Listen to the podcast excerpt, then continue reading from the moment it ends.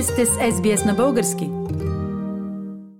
Сега преминаваме към една не толкова актуална тема, но е тема свързана с нашето здраве, което я прави основна, защото здравето е най-голямото богатство, което ние имаме. Ще разговаряме сега за всичко свързано с здравето на нашите кости с доктор Биляна Константинова, специалист по вътрешни болести и геронтология към Университетската болница по медицина в Госфорд, Нов Южен Уелс. Здравейте, Биляна! Здравейте, Диана! Благодаря за поканата. Много често не обръщаме внимание на такива неща, като нашите кости. Какво всъщност е остеопорозата и доколко тя е разпространена в Австралия? Остеопорозата е едно състояние на костите, за което не много хора знаят в подробности в какво се състои. От моята лична практика много често моите пациенти бъркат остеопорозата с остеоартрита, едно заболяване в дълбоката старческа възраст, като двете състояния са коренно различни. Остеопорозата е състояние на костите, което прави костите рехави и при едно завъртане на тялото извън уста на гръбначния стълб или при едно падане, например, подхлъзване и падане от стоящо състояние, се получава една фрактура. Тогава много често хората разбират всъщност, когато разговарят с специалистите в болницата, че те всъщност страдат от остеопороза. Това състояние е хронично, това състояние не започва да се развива за един ден, то се получава най-често в една възраст след 50 годишна възраст. А всъщност, кои групи хора са най-податливи или най-засегнати от болестта? Има ли рискови групи? Да, Диана. По принцип, разпространението между половите, мъже и за жени, е да преобладават повече жени, които да боледуват от това състояние в сравнение с мъже. Това състояние е свързано с заболеваемост около 1 милион австралийци, които боледуват или са диагностицирани от остеопороза, като повече от 66% от тези пациенти са над 50 годишна възраст и всяка година ние диагностицираме около 173 хиляди пациента с остеопороза. А как се диагностицират? Диагностиката на това заболяване не е толкова трудно. Първото, което е, се започва с една консултация, най-често с лекуващия лекар, особено когато не е имало фрактура преди това. Консултацията включва първо, бира се, разговор по отношение на рисковите фактори, възрастта, хормоналните промени, особено при жените, се загубва естроген, който е основният хормон, който подпомага здравето на нашите кости,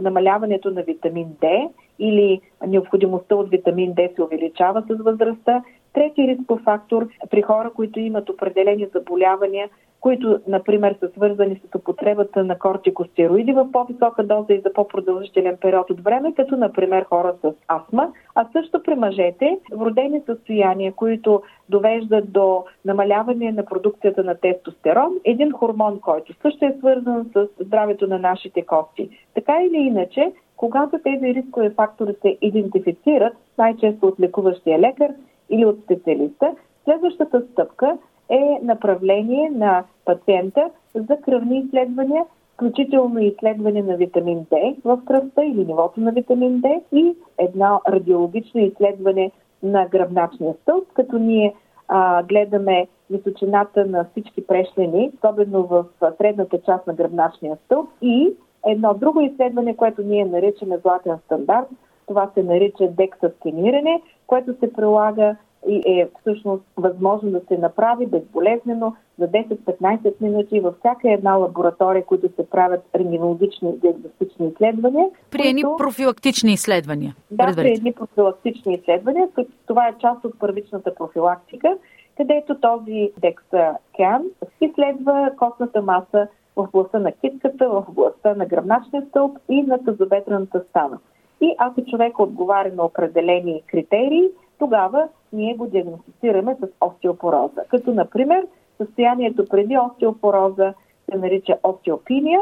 Това е едно състояние, което показва, че костите са започнали да губят костна маса, но не са стигнали до състояние, което предполага лечение. Затова диагностиката е важна, тя не е никак трудна.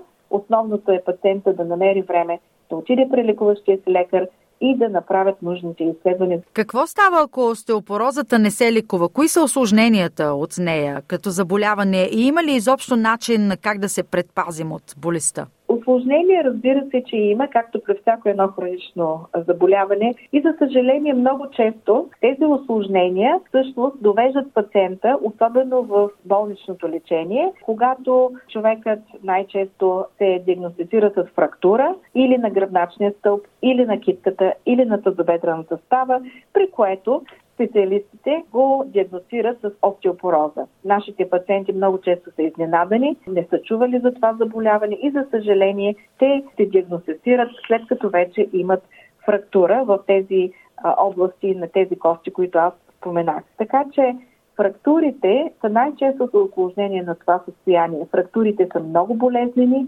особено на тазоведраната става.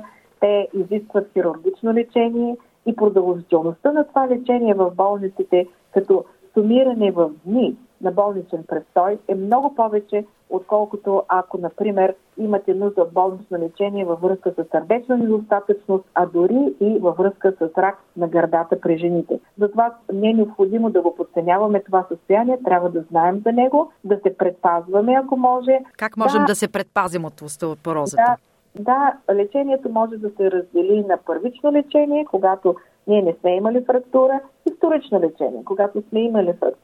Това включва и започва с най-елементарните неща, като например да обърнем внимание на нашата диета, най-вече нашата консумация на протеини, които идват от хранителни продукти, като например месото, както и ядците, както и млякото и млечните продукти. Ако е необходимо да се направи консултация с диетолог, особено в по-старческа възраст, когато хората стават по-крехки, това е също едно начално лечение или част от терапевтичния подход, след което обръщаме внимание на витамин D и какво е нивото на витамин D в нашата кръв. Както казах, има кръвно изследване, което може да се направи при хора, където витамин D или нивото е под 50 наномол за литър. Те трябва да бъдат на витамин D чрез хапчета, което е необходимо да продължи дълго време а на възрастните хора над 75 години не изискваме и препоръчваме ниво на витамин D от 75 наномола за литър, т.е. те трябва да имат по-висока доза на витамин D, ако нивото на витамин D в кръвта им е под това ниво. Слагането на слънчева светлина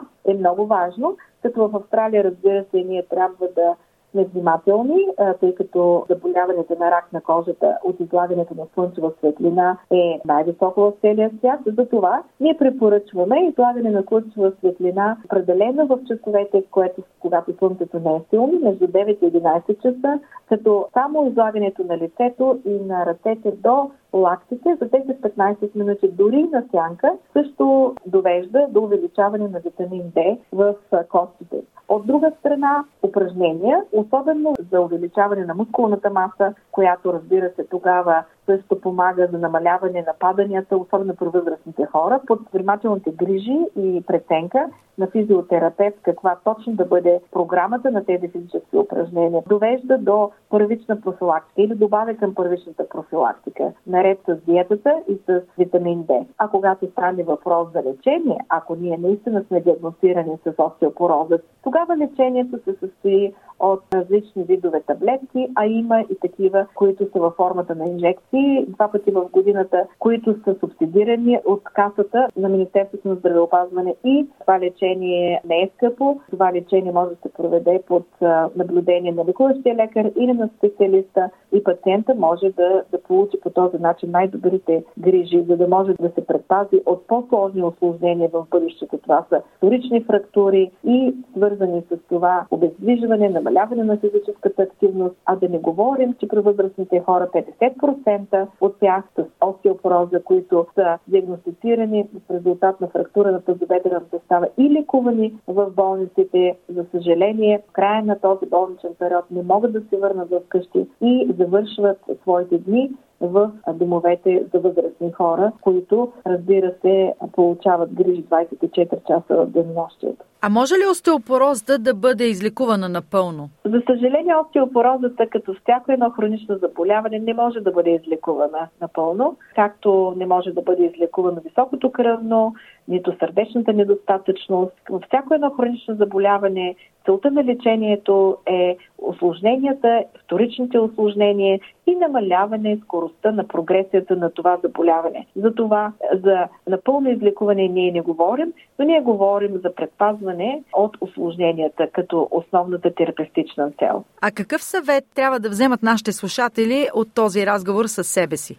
Като едно крайно послание бих казала да бъдат внимателни с здравето на своите кости, да обръщат внимание на здравето на костите и на мускулите, така както те обръщат внимание на своето сърце, на своята мозъчна дейност, на своите бъбреци, а при някои хора, които имат фамилна обремененост от диабет, както и на тяхната кръвна захар. Да бъдат с необходимите знания в това отношение, че има заболяване на костите, от което ние можем да се предпазим от вторични осложнения, че диагностиката и лечението не е толкова сложно, че то е субсидирано и разбира се да получат повече информация, като активно се интересуват. Ние имаме много материали, които са в интернет, като например страници свързани с здрави кости Австралия, остеопороза Австралия, мускуло-костни заболявания Австралия и така нататък. За хората, които разбира се могат да имат достъп до компютърната система. За тези, които не могат и нямат възможност или нямат време,